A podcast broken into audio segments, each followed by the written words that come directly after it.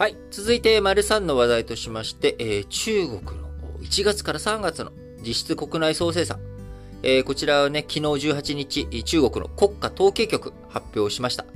えー、1月から3月の GDP、前年同期比伸び率、2021年10月から12月の4.0%よりは拡大した4.8%ということですが、3月に限ってみれば、小売売上高や雇用、こちらがね、減少に転じてしまっているということから、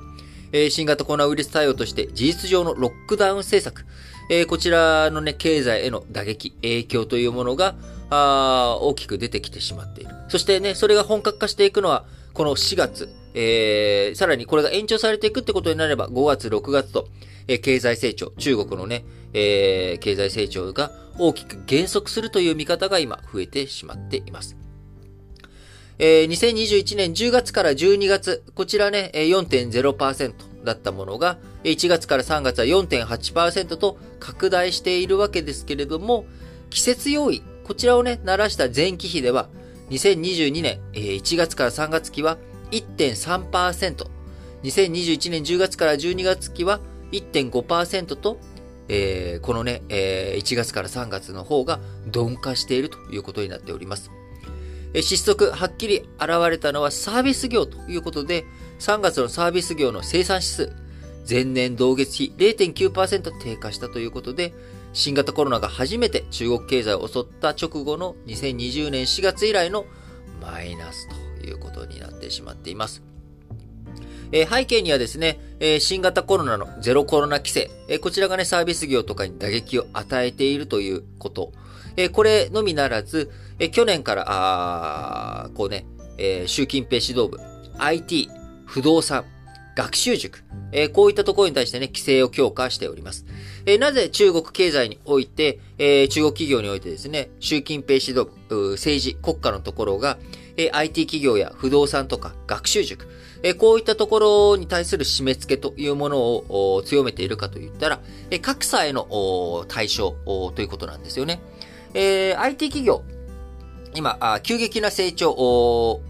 えー、そのね、こう、売買ゲームのように、あるいは市場を占有することによって、えー、富を独占するような動き。えー、共産主義においてね、えー、もちろん資本主義においても独占というものは意味嫌われるものですが、より共産主義というものを標榜している中国共産党において、えー、IT 企業が富を集中させていく、ありとあらゆるものを、こうね、えー、吸い込んでいくような、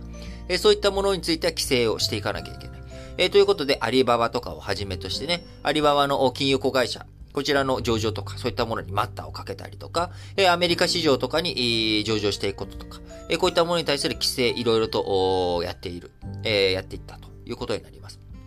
え格差の是正というものが一つの目的なわけですよね。えそして不動産価格もどんどんどんどんバブルのように、膨れ上がってきて、金額が上がってきているということに対して、えきちんと統制を加えていくことによって、こんなに頑張って働いてるのに、家の一軒も買えないのか。マイホーム、こんなちっちゃな、行き着いた果てがワンルームだけか、みたいなね。まあ、こういったものを解消していくために、え不動産価格というものを、えー、下げていく。えこれを下げていかないと、え子供、こう今の中国経済において一番きついものは何かというと、急激なスピードで進む少子高齢化なんですよね。え、日本以上に激しい少子高齢化が進んでいく。えー、タイとかあ韓国とかあ中国っていうのはですね、日本以上のスピードで、えー、少子高齢化が進んでいくということになってしまっています。特にね、中国っていうのは皆さんご存知の通り、一人っ子政策っていうものを長くやって、え、人口統制をやってたわけですけれども、え、このせいで、え、大きく歪んでしまってるわけです。人口構成が。え、急激にね、絞り込まれてしまった。で、これをなんとか変えていこうということで、二人っ子政策、ね、え、みんなね、第二子、限定的に許していたものを、え、さらに、え、広げて、え、みんな誰でもいいよっていう風にしたけど、全然、えー、出生数が増えない。理由、背景というものは、不動産が高かったらさ、と。子供一人増えても、部屋持たせてあげれないじゃないとかね。えー、それだったらもう一人だけでいいよと。大きい家になって住めないんだから。えー、こういったね、えー、ところもありますし、えー、さらに、えー、さっきね、言った、学習塾。えー、中国というものはもともと家居の国でもありますから、えー、勉強、学問、これをね、重要視する。えこれ自体はね、非常に決して悪いことではないんですが、それゆえに、教育熱とか、え学歴における、えヒエラルキーさ、え学歴によるね、その後の自分たちの、えー、人生、えー、障害年収が大きく違ってしまうということで、えー、日本という国も学歴社会、学歴社会と言われていますけれども、えー、中国とか韓国と比べたら、あるいはシンガポールなんかと比べたらですね、全然アマちゃんです。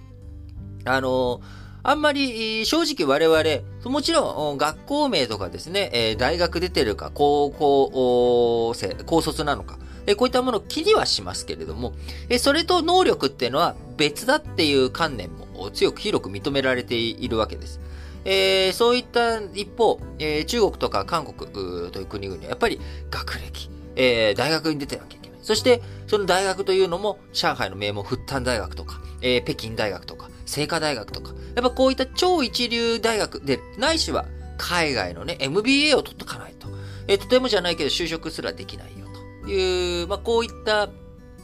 背景があったりするわけですよね。そうすると、学習熱、教育熱というものが激しくなるわけですが、えそういったところに対して、え、お金をかけれる人がどんどんどんどん賢くなっていく。あるいは、ペーパーテストのね、コツをつかんで、え、ペーパーテストでいい成績を上げていく。そうなってくると、学習塾というものも、まさに格差の温床となっていると。いうことになり、え学習塾に対する規制も厳しくやってるということになります。え、中国経済、今まさにですね、え、これまでイケイケどんどん、経済成長わーいっていうところからですね、え、踊り場に近づきつつあると。で、踊り場に近づきつつある背景というものは、やっぱり経済のパイ、これ自体の膨らみが限界を迎えつつある。えー、そして、えー、なぜそれが限界を迎えつつあるかっていうと、えー、貧しい人たちとか、ここ、社会全体が豊かになっていく中で、えー、格差が激しくなっていく。えその格差が激しくなっていった結果、貧しい人たちの不満、これを対処していくために、えー、習近平指導部とか、そういったところは、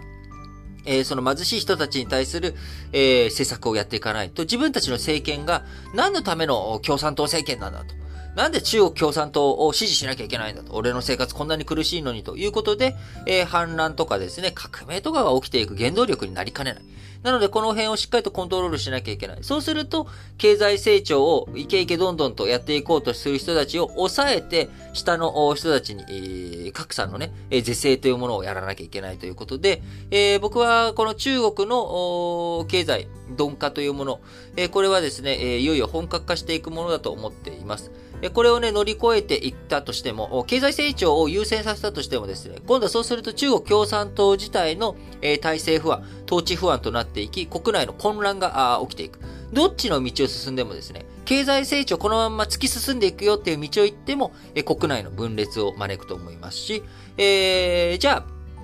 その経済成長どんどん、イケイケどんどんを止めて、えー、格差の是正に走っていこうとすると、成長がやっぱり抑制される。分裂しても成長は抑制されるし、えー、統一を維持しようとして、えー、その、貧しい人とか格差の是正に動いたとしても、経済成長が鈍化するということになるので、どの道をどう進もうが、僕は中国というものは、えー、中国経済というものはですね、えー、経済成長の鈍化が進んでいくもんだと思っております。えー、今後ね、中国経済、今年5.5%の経済成長というものを目指しておりますが、え、こちらの達成含めても厳しいんじゃないのかなと。え、そうなってくるといろんなほころびが出てきて、え、日本経済もですね、その中国経済の急ブレーキというもの、えこちらの大波をね、えー、全身に浴びていくということにつながりかねませんので、しっかりと注視して見ていかなきゃいけない話だなと思います。